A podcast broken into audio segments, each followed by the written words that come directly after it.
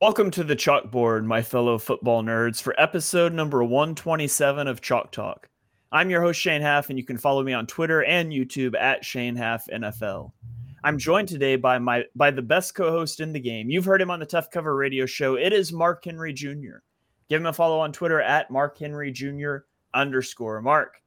How are you doing today?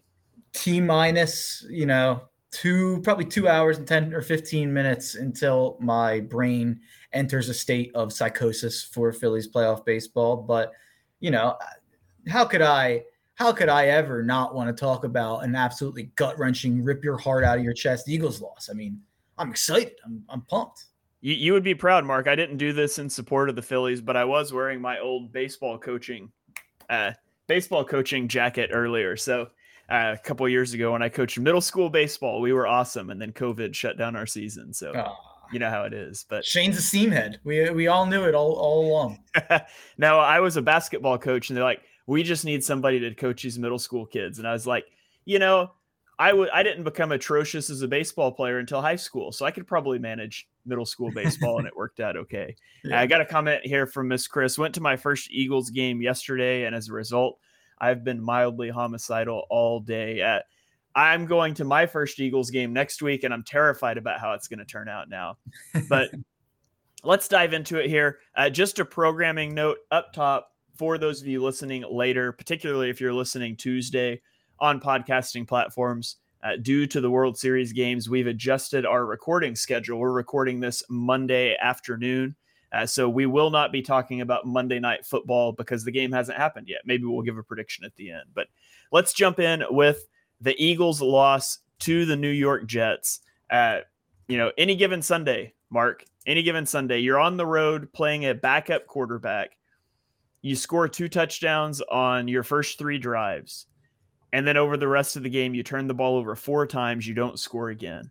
Uh, Philadelphia Eagles running backs were held to 2.3 yards per carry, uh, had 28.5% success rate on running back carries. I- I'm already so sick of people on Twitter complaining about how much the Eagles pass the ball. Like you were facing a defense missing their top three cornerbacks.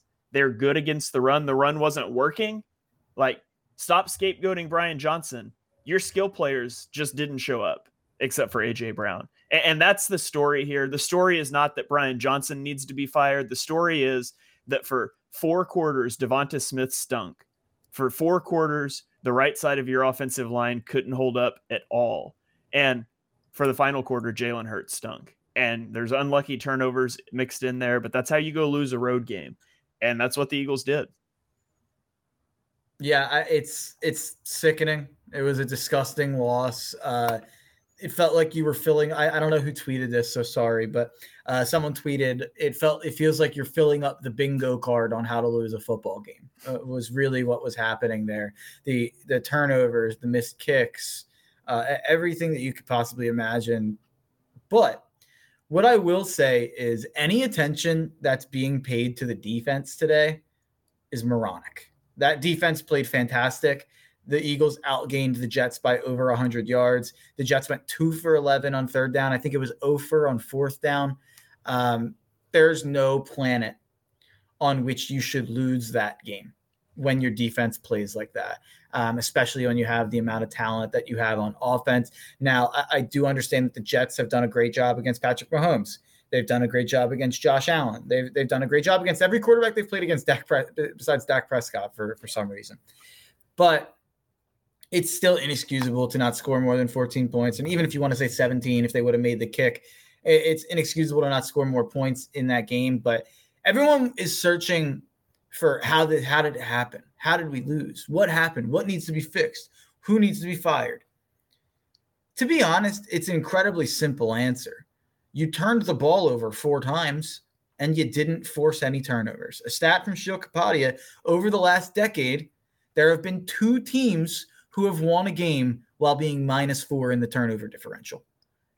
That says it all right there. You put it, you put yourself in a terrible position, and you know we can we can litigate each one of those turnovers, and I think that it, I think that it is something I think it's worth talking about each turnover, like and, and anal- analyzing it with each turnover because people are just throwing the seven interception number out there for Jalen and three in that game. One of those interceptions was solidly in Dallas Goedert's grasp, and he got hit on a screen on a screen that he should be ready to get hit on, um, and it flew directly into Quinnen Williams' hand.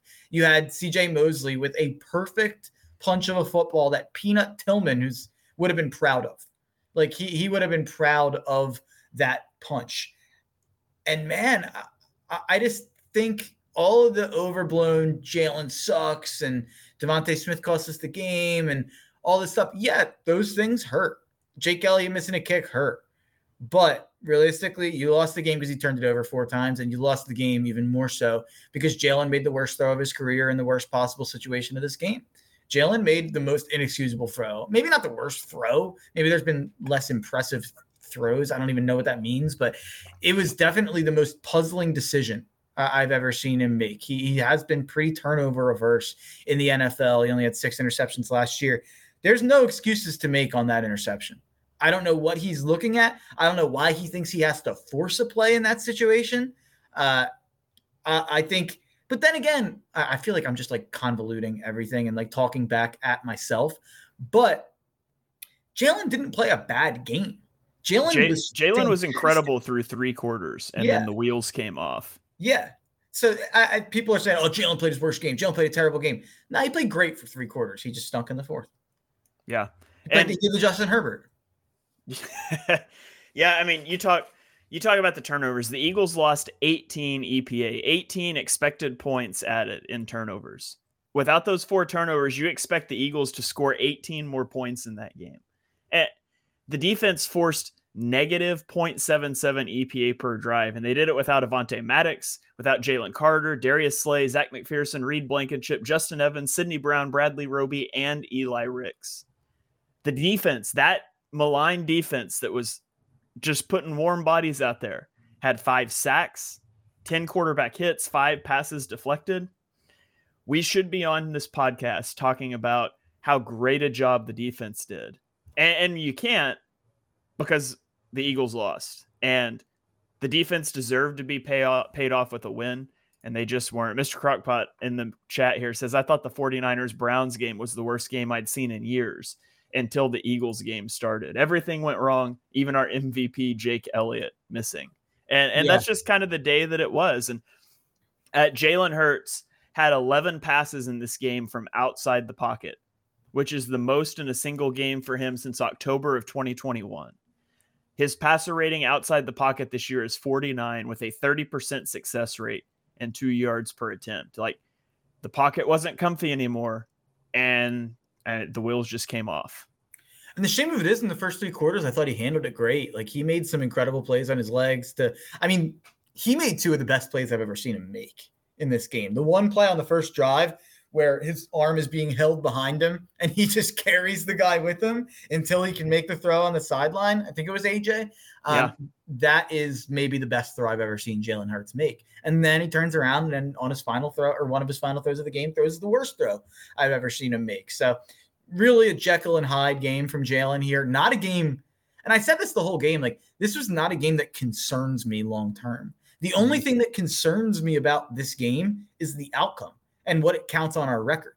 Like mm-hmm. that's all that concerns me because you have a brutal schedule coming up. You play the four top Super Bowl favorites besides the Eagles in the next eight weeks. You play six of the top seven besides us. That's yeah this is probably the hardest stretch that any NFL team has to go on over an eight week stretch.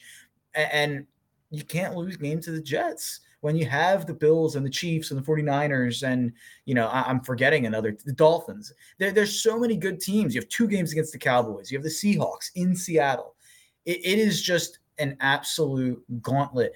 Dibe said the biggest thing that concerns him about this game is the Lane injury. There's been pretty good news on that today. It seems like it was just a mild sprain. It seems like he might play this week. Yeah, that low ankle sprain. He's going to try to play this week, which long term is much more important than one game against the Dolphins. But I trust the Eagles to make that decision. So uh, I want to talk real quick about the third down interception. Uh, people were upset by the decision to throw the ball there. I I get it. Uh, I you know I had somebody on I had somebody on Twitter tell me that they uh they should fire Brian Johnson and hire me as the offensive coordinator. And I said, You wouldn't like that because I would have thrown the ball too. Like I tweeted before the play, I would throw it. Like you're not picking up third and eight on the on a run there. And so to me, your options are run the ball, punt it away with a minute 10 left, and don't let the Jets kick a field goal. That's option one. Option two is throw the ball and try to pick up a first down. And here's what should happen if you throw the ball you either complete it whether it's for first down or short of the sticks, or you eat it and take a sack and the clock keeps running and you punt in the same situation, but you're giving yourself a chance to pick up the first down. What cannot happen? I mean, if you throw an incompletion, okay, it cost you 30 seconds, but you tried to win the game. I'm fine with that. What cannot happen and what you can't like coach in fear of is your MVP candidate franchise quarterback, MVP candidate last year. He's certainly not in the running this year franchise quarterback with a top five receiver and a top five tight end throwing an interception. Like that's inexcusable on the quarterback's part. I have no problem whatsoever calling a pass there. It just it shouldn't play out that way. And Jalen predetermined that before the snap. He stared Dallas Goedert down the entire time. And if the guy who intercepted it didn't, there's another guy there that would have. There were two guys that would have caught that ball before Goedert did. And that just can't happen. No, it's just an inexcusable decision. Um, and the fourth down thing, we can have a little talk here. I would have ran it. Like I, I, think with how Zach Wilson looked, it felt like the Jets had to do so much to move the ball at, at different points of this game. Um, and I just don't know if I would have trusted the Jets to get that, how many yards they would have needed in that situation in a minute and 15 seconds. I would have just ran it. And also, we know if in, in situations like that, you can gain a first down by running. Like if Jalen, if you call the right quarterback run there, uh, am I frozen here? Oh, Shane, Shane crashed here. okay, uh, Shane is joining us in a second. Uh, Shane uh, had to, you know, he's he's rebooting his laptop here. Um, but yeah, the Eagles, the Eagles, it's an incredibly disappointing loss. It's not a loss that we should be yelling and screaming that the season is over about. I think that is too far of an extreme. There were too many weird things that happened in this game to look at it and say, oh, this is a game that you can look at and take long term takeaways from. Are there concerns? Absolutely. I hope Lane, you know, Lane, like Dodds mentioned in the comments, Lane went down with an ankle injury in this game. We talked about it. It seems like he's going to play. I hope that that doesn't. I hope that that doesn't lead to long term issues. Like they should absolutely go ahead and play Lane if he's healthy, and they should sit him if he's not. They should let him make that decision because I think he would play 10 out of 10 times. Um, but yeah, you look at where what else in this game, DeAndre Swift, man, truly a disappointing performance from the ground game here. It felt like every game, every yard or every positive play that was made on the run in this game for the Eagles was made by Jalen Hurts. Um, so I I think that there, there has clearly been an effort over the last two weeks for Jalen Hurts to to run far more often, to run at a 2022 clip, because the first five weeks or four weeks, I should say, it really felt like they were bottling Jalen Hurts up. I mean, we talked about multiple plays on this show where he went down yards in advance of them. And we have a comment here, Devin Bryant. Uh, Devin Bryant said, Sup. And then he said, Jets fan here. Just wanted to say happy. My boys kept it competitive, and I'm a big fan of the channel even before this week.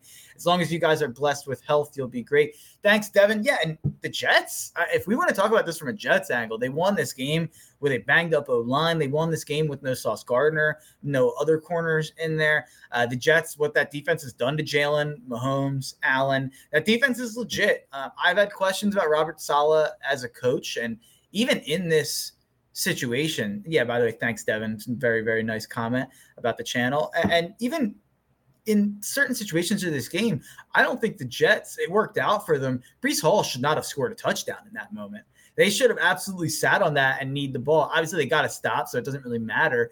Uh, maybe you don't want to chance anything with your field goal kicker, uh, but I thought that that was a a really, really could have been potentially dreadful decision by Saleh, but all those things that I have to say about Saleh, and I've been critical of Saleh, he is an incredible defensive coordinator. And that's what he's doing with the Jets. I mean, the head coach stuff is extra. His defensive coordinating that he's doing is he's still one of the best defensive coordinators in football.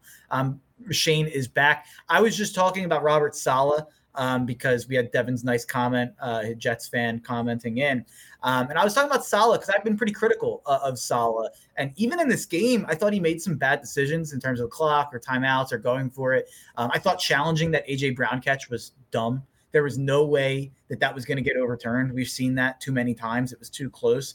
And then I thought them letting Breece Hall score was really dumb. Like I, I couldn't believe they did that, but didn't matter in the end uh, because Robert Saleh's defense stepped up. So even if I want to kind of criticize Saleh, I have to give him credit for what he's doing with the defense over there and what they've done to some great quarterbacks. Yeah, yeah, absolutely. And Devin, thanks for uh, thanks for the compliment. I remember interacting with you in the comments of another video leading up to the game. So always, you know, this podcast is my baby. It was the first thing, and so I always love seeing NFL wide fans on the channel, even though everything except this podcast that I do is Eagles focused. So good game to you guys. Uh, sorry for the my laptop just crashed there, so I was I, it just popped up and said your device has had a problem and it's going to restart, and so I couldn't get back into Streamyard. I was listening to you on YouTube, so I kind of knew where you were going. So I heard most of what you said. Uh, Dibes points out here Bryce Huff is underrated. He destroyed Driscoll. Uh, Huff's top. He's number nine in pass rush win rate going into this week, and I would hazard a guess that will come up. So he's a really good player. That Jets defensive front is certainly no joke. Yeah, Huff's a, Huff's a really nice player. Usually it's me with the technological issues, but but this time it's Shane. So, yeah, I I, uh, I had another comment and I don't know where it went in my brain. So, oh, there. Oh, my comment is you might for the family friendly listeners. I might have dropped an f bomb when I thought I uh, froze up. So maybe, maybe go and check that out. Okay, I'll try to remember to edit that out uh, um, because I did not catch that. I wasn't up on YouTube yet. But anyways, yeah, if that slips through the audio podcast, because I'll be honest, I'm probably going to forget. I apologize, but uh, that's on Mark. You can at him at Mark Henry Jr. underscore on Twitter. Sorry to all my kids out there, all the Chalk Talk children listeners. Yeah. All right. Shall we move on to Thursday night football? Absolutely. All right. We're going to hope for no more crashes here. But Thursday night football, Denver at Kansas City. Uh, Denver loses 8 to 19. Uh, the thing I took away from this game is that the Chiefs' offense, it, it's still not firing on all cylinders. I don't know that it matters because they're going to figure it out. But Travis Kelce played on an ankle after injuring his ankle on Sunday. Uh, he did leave the field once, but he ended the game with 140 yards. So uh, Travis Kelce carrying the Chiefs offense through the air. There's really not a lot else going on there. Uh, Russell Wilson looked bad in this game. Sean Payton looked bad in this game. There's nothing new there from the Broncos. Uh, there, there's nothing new here either. But I thought Andy Reid made some questionable decisions in this game. As great of a coach as he is, he makes some questionable decisions in terms of game management. He took a field goal from fourth and three on the 17 on the opening drive, which maybe I get that because you think the Broncos aren't going to score much anyways. But on the third drive, he lined up for a fourth and two from the six and he ran a fake. Uh, how do you justify not putting the ball in Patrick Mahomes' hands if you're going to go for it? And I mean, the fake was stopped. And I didn't like that. I thought Andy Reid tried to get too cute, but the Chiefs end up winning and it doesn't matter. But those are the things that I do worry about with Reid. Like he's a great coach. He's a top three coach in the NFL and everybody has your Achilles heel. And as Eagles fans well know, game management in certain situations is that for Andy Reid.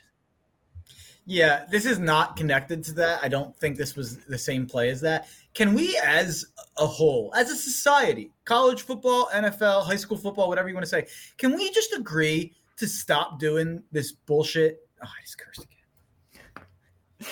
Can we agree to stop doing this tight end sneak thing? It's never worked. I don't think the tight end sneak has ever worked. Like it, it feels like we oh they're running up to line, are they gonna they're gonna hike it, and then they get stopped. It feels like every time that's what happened. Just run a QB sneak. It's not rocket science. Yeah, yeah, I'm not a fan of the fan of the tight end sneak. Somebody ran that on the Eagles a couple weeks ago, also didn't work.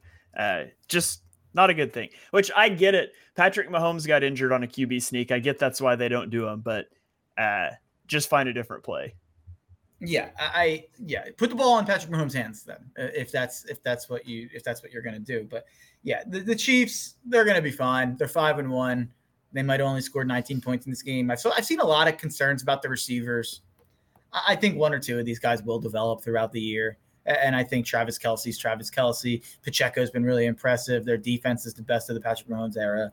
Um, the Chiefs will be in the Super Bowl, most likely. Yeah. All right, let's go across the pond to London, where the Baltimore do what? I've got a lot to say. Ah, where the Baltimore Ravens beat the Tennessee Titans 24 to 16. I had money on the Ravens minus five and a half in this game, and uh, I went I went to Sunday school. I never catch the London games, but I checked the score between like Sunday school and church, and the Ravens were at 15 at halftime, thanks to four Justin Tucker first half field goals. And I thought that bet is on lock. Well, it turns out it wasn't. It came down to the wire. I did win it, but the Titans closed the gap to five. Lamar was frustrated. Uh, the Ravens were able to hang on. Ryan Tannehill left this game with an ankle injury, and Malik Willis came in in relief. Uh, Tennessee was one of nine on third downs, just couldn't move the chains. For me, though, the big thing here is Baltimore still has a lot of work to do offensively. I think Lamar is playing really good. There's still a lot of kinks to iron out in this offense, which is understandable new receivers. Your top two receivers are new. You got a new offensive coordinator. They've got some time to figure this out, but they need to put the ball in the end zone. There were nine field goals made in this game versus only two touchdowns scored. Uh, so big Justin Tucker game. We're going to see Justin Tucker jerseys in London next time the Ravens go there. That's for sure. Yeah, and Justin Tucker is great and all. I get it, but can we stop doing what John Harbaugh is doing. It's 2023. The decision making he displayed in this game completely changed my opinion on him as a head coach. I don't think I'll ever recover on my opinion on him as a head coach. In this game, John Harbaugh elected to kick field goals on fourth and one, fourth and goal from the two, fourth and goal from the four after losing three yards on third down, fourth and four from the 10, and fourth and one again. What are we doing? It's 2023. You have analytics, like models exist to tell you when to go for it. And I just don't know. Each one of those felt more ridiculous than the last. Like it, it felt like they just their goal was to kick field goals in this game, and I, it worked. Good for them. They covered somehow while doing so, which probably tells you everything you need to know about where Tennessee's at right now. Um, but man, I, I was so so disappointed um, in John Harbaugh's decision making in this game. And I will say also, this brings up a point that I wanted to make in the Eagles game. When the Eagles went for it on fourth, what was it, fourth and goal from the three on the first drive after 19 plays? Yep. And it was ruled not a touchdown at first because for some reason the refs were too stupid to see the ball. Um, it was pretty clear to me that that was a touchdown right away. Um, but they called it not a touchdown. And how many people rushed to Twitter to tweet, should have taken the three, should have taken the three, wish we would have taken the three. Why is Sirianni being so ridiculous? If you're within the five and it's a zero zero game, you should go for it every single time. Right? Eh, in the first quarter, for sure. I mean, if you're like in the fourth quarter, I'd say take the points. Yeah, but yeah, sure. yeah. I, I just think that there's no scenario where taking the three would have been the correct decision there. And I'm so happy that all those morons had to eat their words and tweet like, oh, touchdown Jalen, yay. Uh, when they overturned it. Like I I'm just so sick of people playing results on Eagles Twitter. That that's kind of where I'm at. Like I don't know how to really even put that into words, but it just feels like, oh, if they took the three, I wish they would have went for two or gone for it on fourth. And if they go for it on fourth and don't get it, they should have taken the three. Like, how about you make your decision about what they should do before the play? It would be a lot nicer if you could just, you know, see the future, see 10 seconds into the yeah. future before you make your call. That'd be really nice. Yeah. I, unfortunately, we don't have a, a crystal ball. Yeah.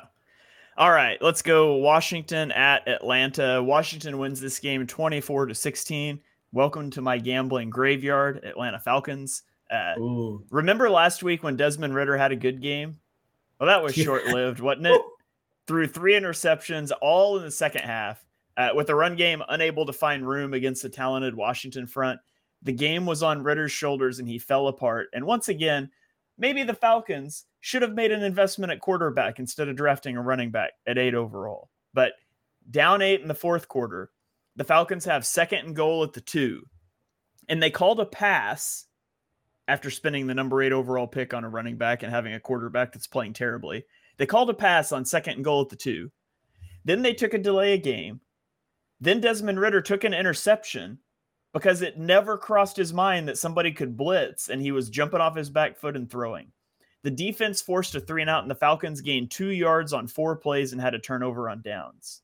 The defense got a three and out again, and then Ridder threw the game sealing interception. Just brutal performance by Desmond Ridder. Man, the Falcons got to get a quarterback. Go get Ryan Tannehill. Go get Kirk Cousins. Go get Trevor Siemian. Get someone that can play mm-hmm. quarterback. I go get Matt Ryan out of the booth. Get Carson Wentz. I don't care. Stop putting Desmond Ridder on the football field. It's very clearly Taylor Heinicke time. Uh, and I even it, forgot he. Why is Taylor Heinicke not playing? I just in this rant, I forgot Taylor Heinicke's uh, even on this roster. That makes it even worse. Yeah, Heinicke's competent to a certain degree. Uh, there, there's no way he'd be playing worse than Ridder.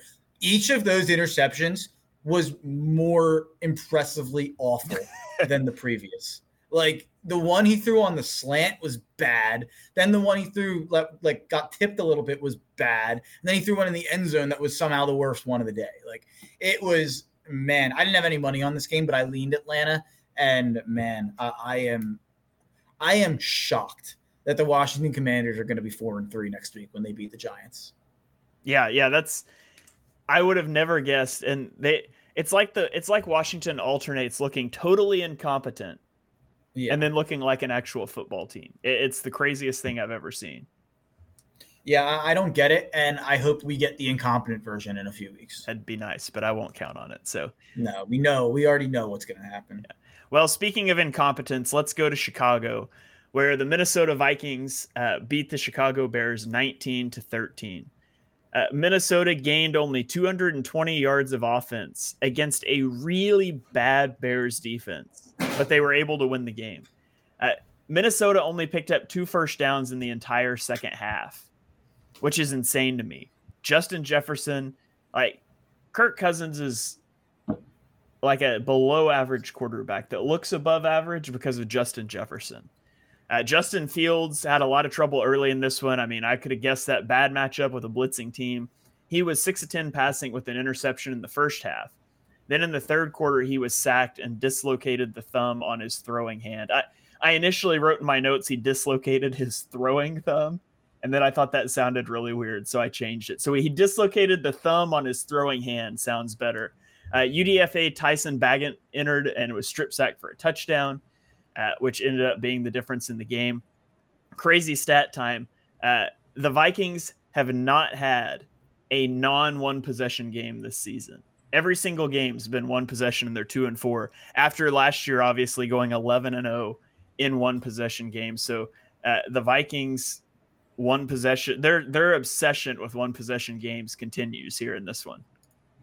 Yeah, and do you know? I mean, we could analyze the football reasons for why the Vikings won this game all we want. Do you know why they won this game, Shane? Why is that? Because Kirk Cousins has exposed his teammates to the band Creed. That is their they've been listening to Higher by Creed every day. And Kirk Cousins credited that credited that for the win. He said they've got an incredible catalog. We wanted to stick to one song this week from Creed to, to keep people focused on the Creed song. I don't really know what he means by that. Um, but to keep people focused, he wanted to stick one song. He said if they win, though, he's opening up the Creed catalog. So watch out. Well, why change what's working? That's my question. Yeah. Can you take me higher? Uh, maybe not. I guess not. I guess this is all the farthest Creed can take them, at least with that song. But yeah, I thought that was funny. Also, Justin Fields throwing with his left hand is a better quarterback than Tyson Bagent, whoever that made up character is. He's like an NPC in a video game. hundred percent. He's like like also uh, also known as a guy that would be an MVP contention if he played for Kyle Shanahan. Yeah, hundred percent. We'll talk about that in a minute. Yeah. But Tyson Tyson Bagent, um, it's absolutely like when you're doing a Madden franchise and you like it auto generates like 2028 drafts, like the 2028 draft with just random names, and it's like, oh, Tyson Bagent is, is, my new backup quarterback. Yeah, yeah, absolutely. Uh, I do want to circle back real quickly. One Falcon stat I had written down that I forgot to mention. I want to give a shout out to Calais Campbell, who notched his 100th career sack on Sunday. So I believe it's his 13th NFL season. Got the 100th sack. So shout out Calais Campbell for that one. It doesn't it doesn't feel like a lot, but I know it's a ton. Like, Yeah. like sacks is always one of those things where like if you talk about career numbers, you're always like, really, that's it. But then if you like actually look at a list, it's like, oh, that's impressive. Yeah, yeah. I mean, for point of for point of reference for the Eagles fans that we typically cater to, Brandon Graham storied career in Philadelphia. How many sacks do you think Brandon Graham has? He's probably in the 90s, 80s. 70, 70 and a half. Yeah. Uh, Yeah, Fletcher Cox, 65 and a half, which I mean, Fletcher Cox is an interior player, but Mhm, yeah, 100 sacks is a big deal. So shout out Calais Campbell there. for sure. All right, let's move on to. Oh, oh, go ahead. real quick. Uh, oh, no, wait. Do we? Never mind. Never mind. Never mind. Wrong game. Wrong game. Wrong game. Sorry, my bad. That's a bad audible. Yeah, we're we're having one of those Eagles types weeks with execution here. Like the the the the game plan, the notes are good, but the skill the skill podcasters out here are just messing it up with technical difficulties and going off script. It, it's just not working out very good. Yeah, I'm getting in front of the media, and I'm just saying like the execution's got to be better. Uh, you know, it's you know the the the preparation's there, the work is there. Now we just got to see the results, and you know, Yeah. today is we, we got punched in the mouth. The the analytical model was telling me we should have gone to 49ers Browns, but instead I threw to Seattle Cincinnati. So that's on me. I'll do better next time. So, but for real, uh, let's throw to Seattle Cincinnati. Uh, Cincinnati wins this game 17 to 13, despite the fact that Seattle outgained Cincinnati by 167 yards. They had nine more first downs. They outpossessed them by over eight minutes but they finished one of five in the red zone. They scored a touchdown on the first drive. They had three points on the other four trips combined. You- you- It's going to be really hard to win games like that. Uh, Cincinnati gained 69 yards and 73 yards for touchdowns on their first two drives. After their first two drives, Cincinnati only put up 72 more yards and three more points. But the Cincinnati defense uh, stepped up and they got two fourth down stops in the red zone in the final two minutes uh, to put this game away. Ironically, talking about going for it in the red zone, if the Seahawks had kicked field goals both of those times, they might have won the game. So uh, maybe the anti analytics. Of course, you can't do that because Cincinnati would have played it differently when they had the ball. But it is funny Mhm. that we've talked about that. And then here we have a team down four getting stopped in the red zone twice. But uh, Cincinnati escapes with this one. Offense still doesn't look great, but the defense got the job done today. There were nine points scored in this game in the last 43 minutes of game time. that is insane with these two offenses, with how many talented guys you have. Um, this is probably, wow, that's what I was about to say. I was going to say it was the worst Geno Smith game of his of this era, like this Geno run. That can't be true though, because he had 323 yards. Like I watched that game, it did not feel like that Yeah. It did not feel like Geno. And obviously, I had it on the side with the Eagles game, and I was also focusing on the Lions game a little bit more than this one. Um, but or no, this was a one o'clocker. But I wasn't fully locked in on this game. But man, I was not impressed by Geno. That's one of the most shocking stat lines I've ever pulled up after watching a game because I did not think he was good in this game, and he went 27 for 41, 66% completion percentage, 323 yards, eight yards per per throw. Uh, you know, 69.5 rating is not good, but yeah, I I'm surprised it's not worse. I my main takeaway from this game was the Seahawks are really good. Geno might be a problem, but the rest of the team's really good. And then my other takeaway is Bengals have a top five defense. Yeah. Geno's starting to write back now. Is that what you're saying? I guess so. I, I have to look at like Geno's year. I feel like I haven't been super plugged in on the Seahawks this year. They're they're Um, so hard to evaluate. Losing both tackles week one, they got Charles Cross Yeah. back for this game. It's it's been so hard to get a pulse, a finger on the pulse of their offense, just because of those offensive line injuries. So uh, I still want to see. I still believe the Seahawks can be a good team. I don't believe they can win their division anymore, no. Uh, but I think they're going to be They- in the playoffs, and I think they can give teams difficulty in the playoffs. They just got to get healthy and, and play together, and I think that'll help a lot down the stretch. I mean, you you just look at their schedule. In week one, they played LA and lost 30 to 13, lost their two tackles, and we thought, like, ah, you know, there, there goes the season. They come back and they beat a Detroit team that now we know is a top five team in football. Or a top seven team in football, however you want to slice it. They beat them 37 31 for their only loss of the season. Then they come back and they barely beat the Panthers. Like they won the game by 10, but if you watch that game, it was closer than that. Then they come out and they blow out the Giants on the road. The Giants aren't good, but you're winning a, a road game by a blowout at night is still something and then you come out and lose a close game to Cincy. I guess this game is the one that makes the most sense. Yeah. Like this is probably what we would have like since he was a three point favorite, they won by four. This is the one that makes the most sense. But I, I will say, and maybe this is just a Joe Burrow. Um, Joe Burrow's still not right, and we claimed he was fully together. He threw for 185 yards in this game with five yards per throw, and uh, Mixon had 12 carries for 38 yards. Like I think they had 212 total yards in this game. Like the Seahawks outgained them massively. Uh, this was a really, really bad performance from Cincinnati's offense, and one that makes me think, hey, maybe Seattle's defense is better than I'm giving it credit for. Yeah. Well, let's talk about a team with an even better defense than Cincinnati, uh, and that is the Cleveland Browns, who knocked off the other undefeated team in the 49ers 17 to 19 I talk about any given Sunday. We mentioned it with the Eagles, but the 49ers also lose to a backup quarterback in this one. Now, just like the Eagles, there's some extenuating circumstances with injuries. I mean, it's football. The 49ers lost Christian McCaffrey and Deebo Samuel early in this game. Brock Purdy had the worst game of his career, going 12 of 27 for 125 yards with one touchdown, one interception they finally got a drive going and get in field goal range at the end of the game. And then Jake Moody missed a 41 yarder that would have won the game. So uh, San Francisco had a 35.4% offensive success rate, which is their worst success rate since 2017, week two, when Brian Hoyer was the quarterback. Their 215 yards of offense is the lowest number in the Kyle Shanahan era. And we talked about the Eagles and their turnovers. The Cleveland Browns lost 14 EPA on turnovers, and they won with PJ Walker under center. And the Browns running game got going a little bit. Jerome Ford and Kareem Hunt combined for 131 yards and a touchdown on 29 carries. Myles Garrett destroyed in this game. He had four pressures and 15 rush attempts against Trent Williams, including three on the final drive. But Cleveland's defense stifled the 49ers offense. And I mean, if Cleveland can win games, if their defense is good enough for them to win games with PJ Walker at quarterback, they might even be good enough to win games with Deshaun Watson at quarterback. yeah, I, I I don't have much. I feel like you hit on a lot of the things I would have talked about there. What I will say is, I'm gonna this is gonna be a personal anecdote uh, about this game. I had a tweet at the end of this game, or I had a tweet in the middle of this game saying, "Ha ha ha, the greatest team of all time." uh, that team is down 10-7 to PJ Walker. And then I had the tweet when they lost that, you know, ha ha ha, the greatest team of all time just lost to PJ Walker.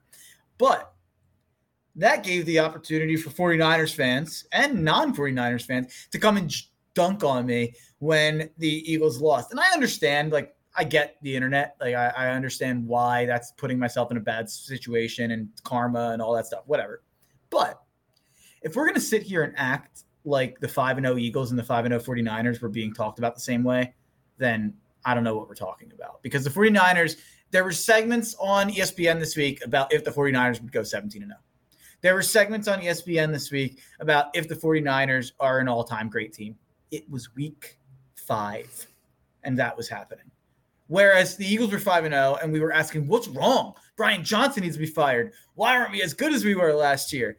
if you're gonna act like those things were app like apples and apples, I just disagree. I I, I wholeheartedly disagree.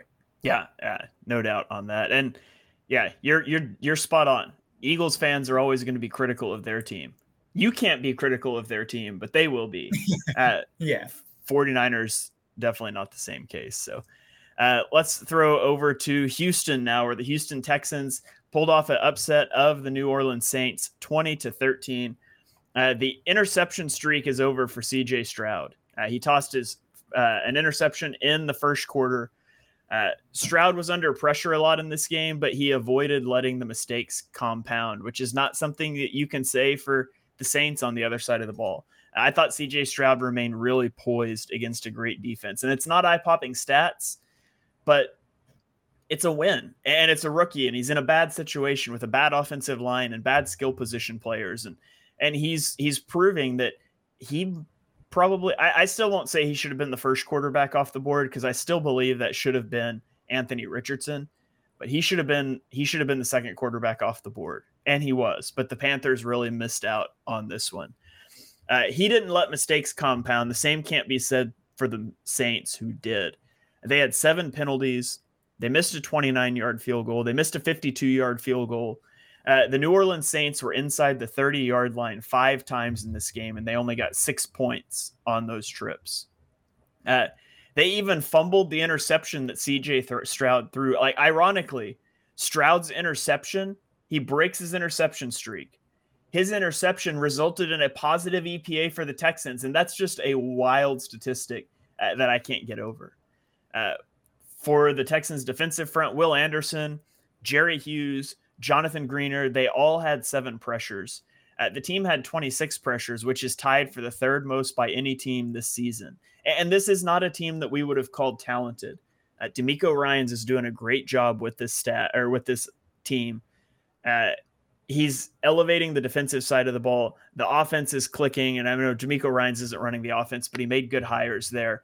I'm really impressed with the Houston Texans. I really thought they could have potentially traded away a, a top top five pick in the draft when they made their move, uh, and I really don't think that's the case anymore.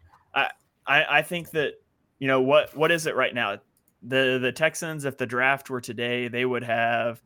Uh, uh, well, they traded the pick, so that makes it really hard to find on Tankathon. 12th they would have traded away the 12th overall pick. And I thought this would have been a top three pick. So I'm really impressed by the Texans. Mark, I pointed out fun stat as you stepped away there for a second. So CJ Stroud, RIP, the no interception streak, right? But the funny thing is, he throws the interception, first interception of his career, and then the linebacker fumbles it and the Texans recover, and it results in a positive EPA play for the Texans. So you know, CJ Stroud doing what nobody else has figured out. That's how to generate positive EPA while throwing interceptions. You got to tip your hat to that. So this is something I do all the time. Uh oh, am I not plugged in? No, you're good. I heard you. Sorry about that. This is something that I, I do all the time. I don't know if I said this on this show last week or on my radio show. Were, did we talk about how CJ Stroud needed to throw an interception and stop being so conservative? Yeah, we did what an outcome for that take. Like it's perfect. it, would, it couldn't have been a better take. Like he he stopped being so conservative and he threw his pick. He got the ball back and went down and scored. like it, it's truly. I mean, that was like I, I couldn't stop thinking about that um, in that game. CJ Stroud is a top blank quarterback right now. That's my question for you. Uh, okay, so I gotta. Th- I can't just throw out an answer. I gotta. Th- so I, just if you on top of your head, what's the number that pops in your head? Six. Wow. That's high. I mean, you look at what look at the offensive line he's playing behind. Yeah. Nico he's making Nico Collins look like a superstar. I mean, and this is just the first thing that pops into my head. So Eagles fans don't come after me. Put CJ Stroud in the Eagles offense behind the Eagles offense, not the Eagles offensive line right now with Lane Johnson and uh, Cam Jurgens hurt, but and with his weapons, put him in the Miami offense, put him in the San Francisco offense. Like, how good would he be? I mean, I think he's up there. So I yeah, I could not be more impressed with CJ Stroud through the first six weeks in what's a really bad situation offensively. I was gonna throw 10, but man, six, you stole my thunder there. I was gonna be like, he's a top 10 quarterback, and I thought you were gonna be like, you're crazy. And he said top six. Yeah, my bad. top 15. my, other, my other my other note on this game and the reason that I was away for about 40 seconds is because I just had Texas barbecue delivered to me and I couldn't miss that opportunity. Yes. Uh, not as good as Oklahoma barbecue, by the way. But, I, well, I'll have to find out. Sometime. Yeah. Just, just drive on up I 35 and come visit on your way back and we'll hook you up. So love it. All right. Let's go to Jacksonville, where Gardner Minshew had an opportunity for a revenge game against his former team. Eh, sometimes revenge games don't go according to plan. Uh, he threw three interceptions. He had a fourth negated by an offsides. He, he fumbled. Uh, Indianapolis was held to 44 rushing yards by a suddenly resurgent Jags defense. Is the Jags defense figuring it out? Maybe. Uh, the Jags offense had to settle for three field goals, though. Uh, they still struggle to finish drives, but I do think the offense is slowly getting better for the Jags. And courtesy of Gardner Minshew, Uh, his former team now leads the NFL in takeaways with 15 through six weeks. So, uh, ball hawking defense there in Jacksonville. The Jacksonville Jaguars are everything we thought they were going to be. Like it took a little bit, and I feel like the narrative is that it's been disappointing. They're four and two.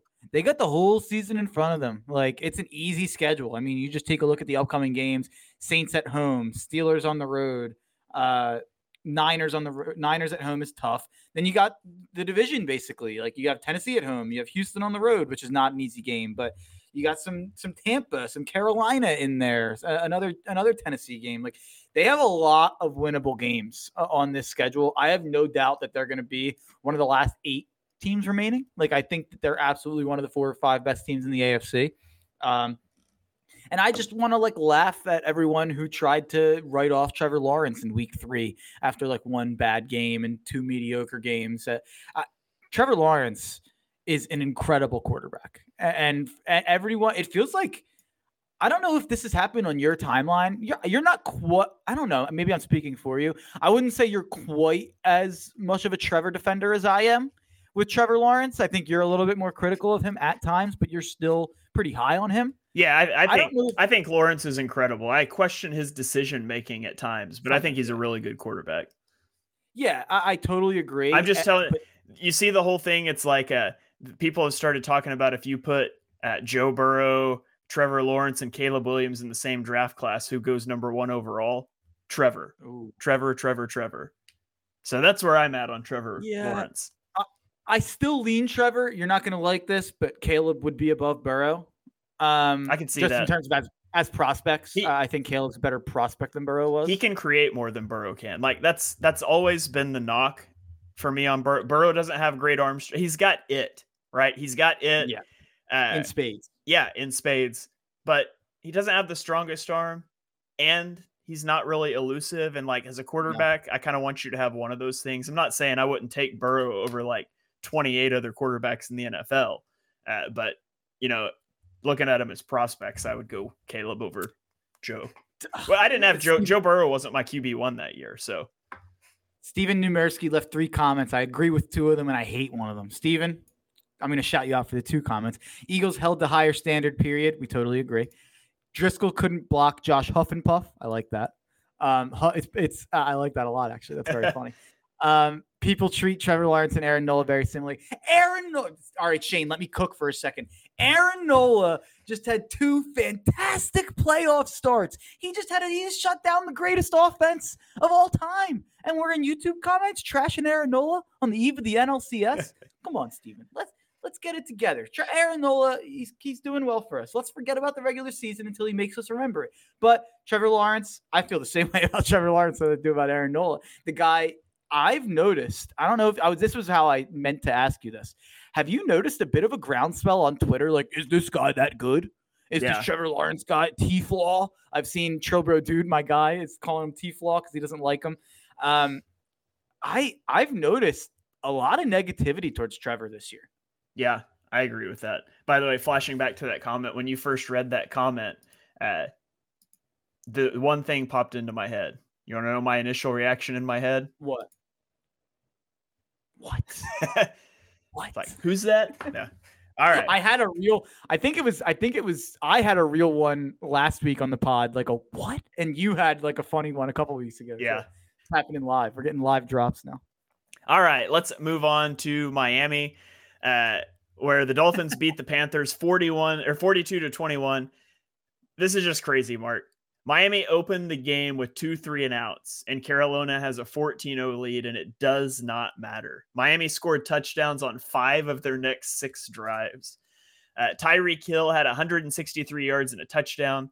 Tua only had 99 non Tyreek Hill passing yards.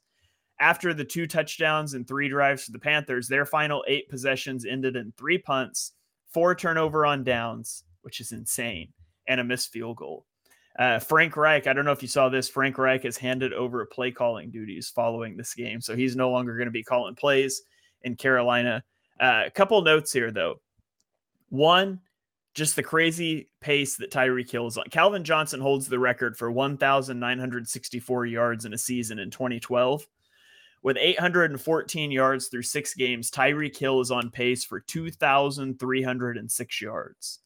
And like, if it was a 16 game season, he would still beat the record by over 200 yards. He's the first player in NFL history to have 150 plus yards in four of a team's first six games.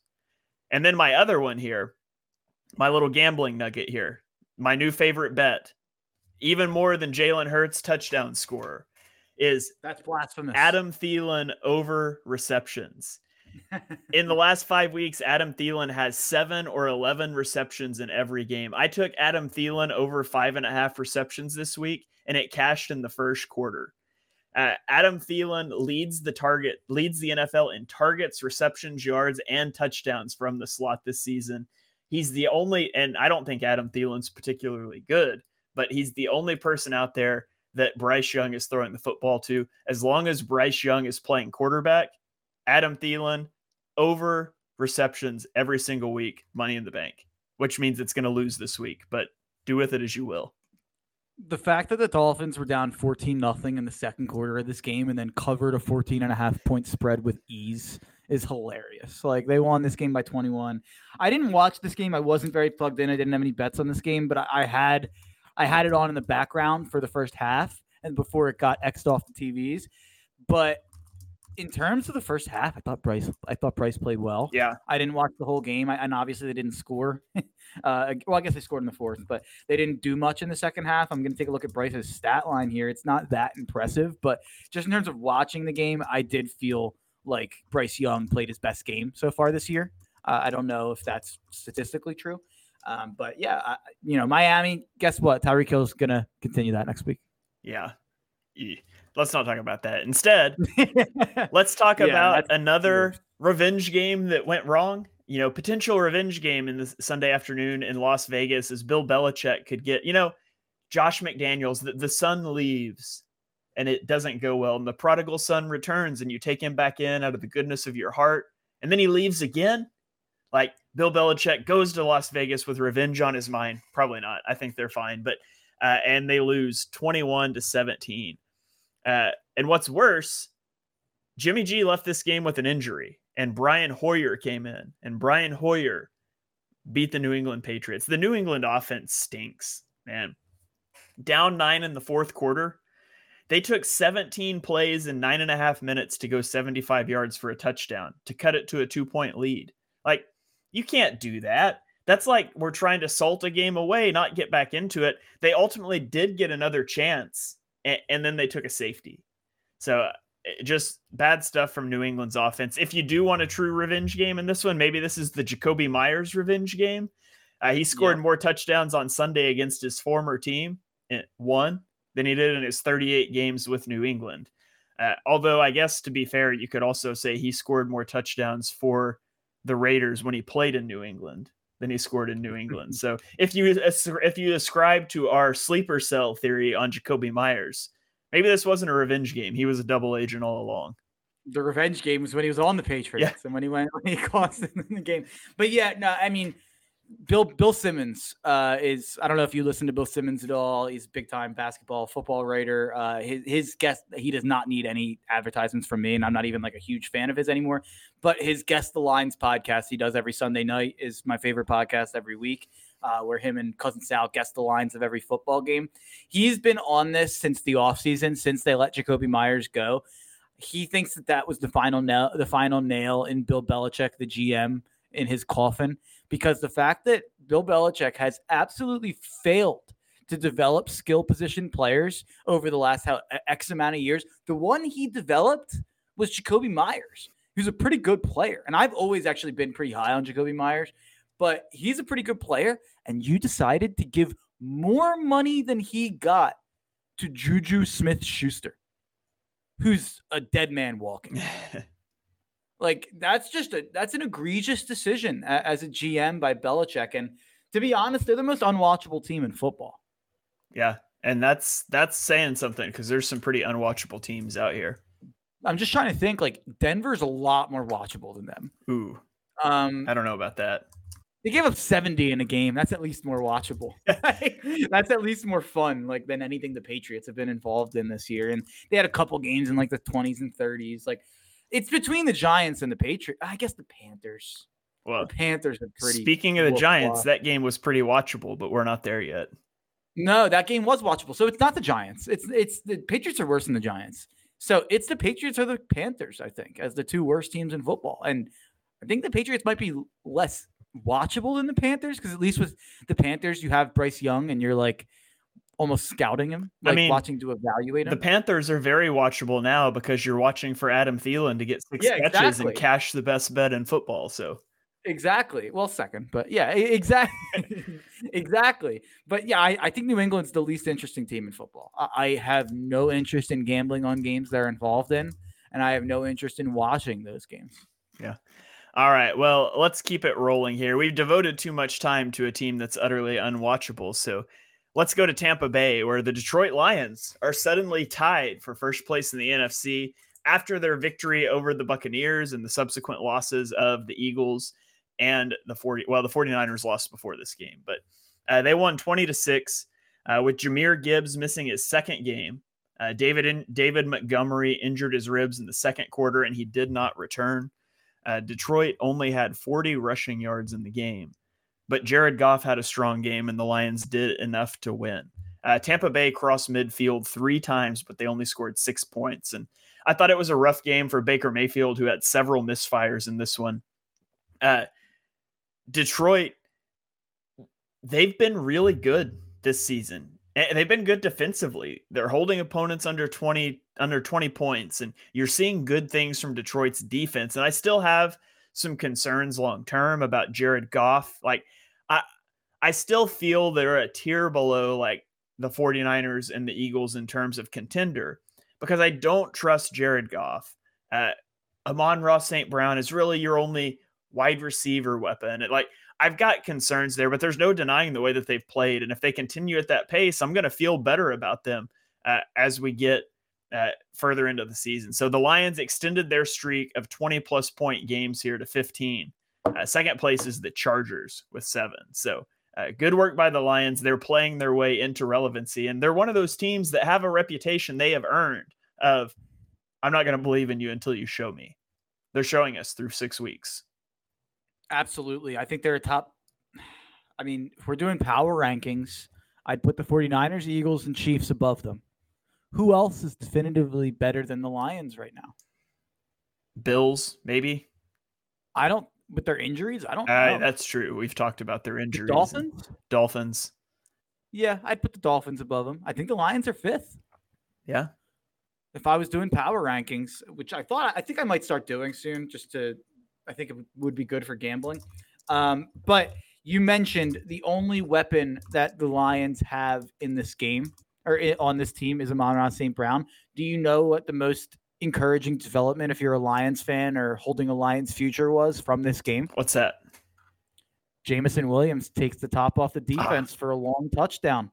I keep what if? I keep forgetting about Jameson Williams. so does he, or so do the Yeah. Lions. But so does Jared Goff. Yeah, but if he's a real option, and it's been, I mean, we talked about it at nauseum with his suspension. Like, it's been a nightmare of a start of a career for Jameson Williams. Um, but man, if he can turn into 80% of the player we thought he could turn into, uh, and 80% of the player the Lions thought he could turn into when they drafted him, then man, that that offense goes up a notch. Uh, it really does. And this game was also they haven't. Jahmyr Gibbs has been hurt for multiple weeks now. I still think he is a dynamic player who they haven't figured out how to use yet, but they could figure out how to use him. Laporta, not a big game to this game, but in general has been very good. I think the Lions are for real. I I I think the Lions are for real, but I do agree with you that they're a step back from the Niners and the Eagles. And you could make an argument that the NFC is so much tougher since it has those two top flight teams at the top uh, than it would be if they were in the AFC. Uh, because I look at teams like the Jags and Ravens, they're not as good as the Lions right now. But I, if you put a gun to my head and said, hey, who's more likely to make the Super Bowl? I'd probably say the Jags or the Ravens and the Lions. But that might just be me thinking about the same old Lions, as Dan Campbell and Pat McAfee would say. I don't know. Uh, but I want to give them their flowers. If I was doing power rankings, I'd put them top five. But like you, I have some questions about if this will matter come January. Yeah. All right, let's keep rolling here. Go to Los Angeles, where the Rams beat the Arizona Cardinals 26 to 9. Uh, the Rams only had three runs in the first half of this game, Mark. They only had four first downs, nine minutes time of possession. In the second half, they opened with eight straight running plays on a drive that gave the Rams their first lead, and they never looked back uh, from there. Arizona had a good first half. They just can't put the ball in the end zone. They kicked three field goals, had a 9 6 halftime lead, and then they wilted in the second half. So, same old, same old from the Cardinals, who are still exceeding expectations this year. Uh, big news for the Rams, though, is Cooper Kupp looking good again. He's got his second straight 100 yard performance uh, after coming off of IR. So, uh, the needle still points up in LA. I don't know how far the Rams can go. I still think there's just serious talent deficiencies, but they're a much better team than I thought they would be uh, and they're a fun team. They're a fun team to watch on Sundays. Yeah, I can't really wrap my head around why the Rams are good. Yeah, like uh, I can't figure it out on a week to week basis. I bet against them every week, it seems, and you know that's been a mixed bag. Um, they were impressive in this game, I guess, but I, I, think most of it was probably me just giving too much credit to. I bet the Cardinals plus seven here was one of my favorite bets of the week, and I think I don't think a lot of that had to do with the Rams. I think I was just coming in too high on the Cardinals. They had been pretty bad over the last couple weeks. I think I was still looking at the first one, two, three weeks um, of you know the, the, year where they were being really competitive, beat Dallas, obviously. Uh, but yeah, it seems like Arizona sort of crashed. Not that they were three and zero oh or something, but they're sort of crashing back down to earth on what we thought they'd be, which was an abomination. Yeah, all right. Well, speaking of abominations, you see that that's a good segue. Let's go to Sunday night football, where we watched the Buffalo Bills at home after a loss in London last week. It looked like they might lose again. They went scoreless in the first half, including a missed field goal, two turnovers. Josh Allen was 8 of 18 passing with a 36.1 passer rating. They end up taking the lead. And so with 14 seconds left, up 14 to 9, the ball is on the one yard line. Oh, excuse me. Sorry. I, I'm getting ahead of myself. We'll get to the end of the game first. End of the half.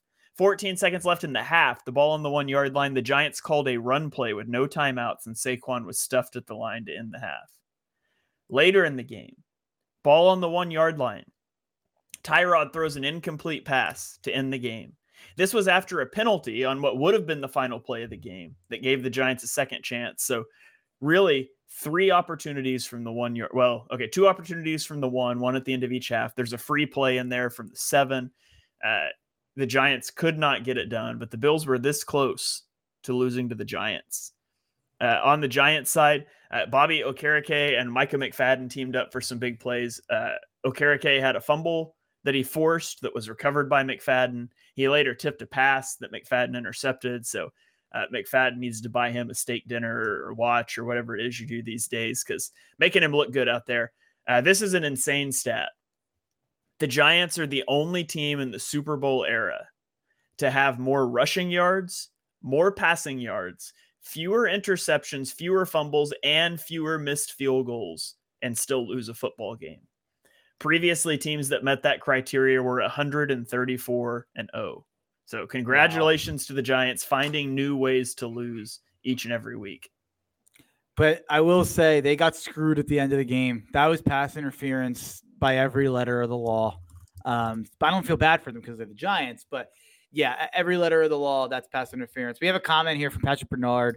Uh, what happened to the Eagles was this Jets defense uh, the Eagles offense took too lightly. We covered this at painstaking detail at the top of the show. Um, so you, uh, when this sh- when this pod ends, you should absolutely go back and rewind and listen to the beginning. But to the TLDR, too long didn't read version, is they the Eagles had four turnovers and the Jets had zero. Yeah. That's really what it is. But yeah, we, we talk about it in much greater detail at, at the top of the show. So go and check that out. Patrick Bernard's uh, someone who I've seen multiple times before, though. He's a good good follower. Yeah, yeah. Welcome to the show, Patrick. Glad you're here. Different recording time for us today. World Series conflicts. So or not World Series, but Championship Series conflict. So we bumped this one up. So. Get ahead of yourself, Shane. Yeah, yeah. All right, and that brings us to Monday Night Football, which obviously we're not going to cover because we are recording this in advance of Monday Night Football. Uh, Cowboys minus one and a half. But yeah, Mark, give me your give me your prediction. Dallas at Los Angeles Chargers potential revenge game here. Kellen Moore revenge game. You say you're on the Cowboys. What was the spread? minus one and a half. It's my best bet of the week. It's a nine unit play for me. Anyone who knows uh, my unit counts, it's a really, really big bet for me. Um, I think Dallas is basically going to play a home game tonight. I know that it's in LA. There's going to be 80,000 Cowboys fans there. Um, so the home field factor plays not into this game for me. Uh, but the Mike McCarthy with the Cowboys is nine and one against the spread after a loss. Um, so it seems like the Cowboys are a team that they're never as bad as the last time you saw them when they lost. Um, they bounce back really well. Feels like such an obvious bounce back spot here. Um, I know that they looked horrible last week. I predicted it. The Niners were one of my best bets, but turning around, Kyle Shanahan, or, or I messed that up. Brandon Staley's not Kyle Shanahan, and the Chargers are not the 49ers. So I, I think that this is going to be a 30 to 20 game. Um, that would be my my score prediction. I think Dallas takes care of business. I do also have Jake Ferguson anytime touchdown um, for one unit at plus two. I think plus two thirty. He actually is second only to Davante Adams. Uh, even after week six, after the rest of the teams played, he is second to Davante Adams in red zone targets at 10. It's only led to one touchdown. I think there's some positive regression to that to that stat if he continues to get targeted that way in the red zone. So I think Jake Ferguson, anytime touchdown, is something I'm going to be monitoring over the coming weeks. You know what I just thought of? Positive mm-hmm. regression. Like we literally have a word for that. Progression. Progression. But yeah, we never use it in sports. It's always positive regression, and I just thought of that, and it might start to annoy me now. But progression just doesn't carry the same idea. But well, I think it's I think it's more so just about the fact that the main use of that word is regressing to the mean. Yeah. So whether you're overperforming the mean or underperforming the mean, you can regress to it. I I I I think that there's I forget what podcast I listened to, but they had like a funny debate about this one year, literally that topic. Um, but yeah, it's it's definitely something that's going to be I'll, I'll monitor uh, with Jake Ferguson there. Also, Jerry Jones. When did you hear the Jerry Jones quote about the tight end this week? No they asked him, "Do you think CeeDee Lamb needs to get the ball more? You pay him all this money, yada yada yada." Uh, whatever they said about CeeDee Lamb, and he said, "I like to see the ball go to the tight end." Okay, I may or may not have the words Jerry Jones muted on Twitter, so I don't I see a lot of what he says. But I like that. But it is quite funny that Jerry Jones was like, "I liked when we had that Jason Witten guy. That Jason Witten guy was re- dependable, reliable. Let's go find another Jason Witten." Yeah. All right. Well, let's throw it to our final thoughts here. Um, before I get to the team I'm going to cancel, I just, Mark, I got to tell you a sad betting story from this oh, weekend. Oh, no. So, you know, with the Jets missing their top three cornerbacks, I put, I placed a 10 unit wager on the Eagles minus six and a half. And it, it's a testament to how good the rest of my weekend was. I was pitching gas this weekend that I still ended up like less than a half a unit. But man, like talk about a 20 unit swing. I could have been up like 20 units for the week gambling if the Eagles would have covered. I would have been up like 10 units if I just had left that line alone, but I was so confident uh, and Icarus flew too close to the sun and I crashed and burned, but I still ended positive. It's just unfortunate that it wasn't better. Yeah, my my big loss yesterday was uh, also Eagles minus six and a half. Uh, we finished, I think, like minus one unit, or actually plus 0.3 units. So it wasn't a terrible day, but uh, yeah, Eagles minus minus six and a half was a killer for me as well. But my final thoughts are my leans for this week. That's what I've been doing. It's a little harder on Monday. I, I had to get this. I had to do this right before the show. Um, but Thursday night football, Jags pick them at the Saints. I kind of love that. I think the Jags win that game for sure. Bills minus eight and a half at the Patriots. I just said I'm uninterested in betting Patriots games, but the Bills owned the Patriots when they were competent. So I, I think the Bills are going to lay a beat down there, especially coming off a weird game against the Giants. Bucks minus two and a half against the Falcons. Shane, Falcons are in your gambling graveyard. You might end up joining me on that one. Yeah, I might. Ra- Ravens minus two and a half against the Lions. I liked this initially until I thought about it. The Ravens are coming back from London. A little worried about that one. Yeah, I, I wouldn't touch that one personally. Yeah, I think I'm gonna I'm deleting that one right now. Live on the pod. You guys just heard me talk myself out of the Ravens. Uh at four or five, I like the Steelers plus three and a half at the Rams. I bet against the Rams every week. I bet on the Steelers every week. Match made in heaven there. Packers minus one and a half at the Broncos. I don't love that one, but I think that line's too low. Feels like that should be at least at a field goal. Um, so if it stays under a field goal, I will end up on Green Bay. Um, and then Jalen Hurts anytime touchdown. I don't even know what the line is, but and, and Adam Thielen over whatever. I'll add it. I'm adding it to my card. I need more bets on Sunday. I hate this week's card. Yeah. And what my favorite bet might be the Jags, which is on Thursday night. I, so I hate, I hate Green Bay minus one and a half at Denver because I said I said Green Bay was in my gambling graveyard, but I'm with you. That seems way too low. I'm in the same boat. What game was it? The Raiders game that they lost. I bet on them in the yeah. Raiders game, and oh my god, that was so dreadful. I can't believe I'm going to do it again, but I'm absolutely going to do it again. Yeah, but here's the thing: if I if I promise you, and maybe I'll take one for the team for Atlanta fans. If I bet Tampa Bay minus two and a half, they're going to bench Desmond Ridder in the first quarter, and Taylor Heinicke is going to throw four touchdowns. I promise you.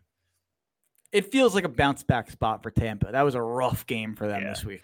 All right. Well, for my final thought, I'll cancel a team as I normally do. So far, uh, we have canceled the Chargers, who won the next week, the Bears, who won the next week, the Falcons, who Desmond Ridder had the best game of his career and they won.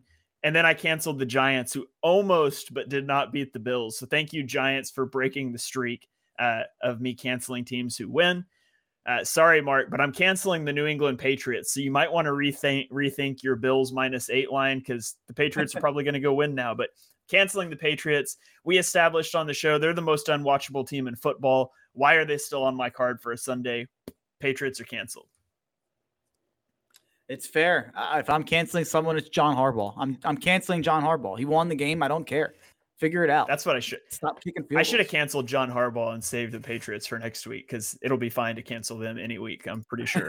so, all right. We, well, thank yeah. you guys for joining us for episode 127 of Chalk Talk at a little bit of an abnormal time. Those of you that missed it, I did not do a good job of getting an announcement out earlier, but I hope you're finding this on podcasting platforms. This is always live on my YouTube at Shane Half NFL.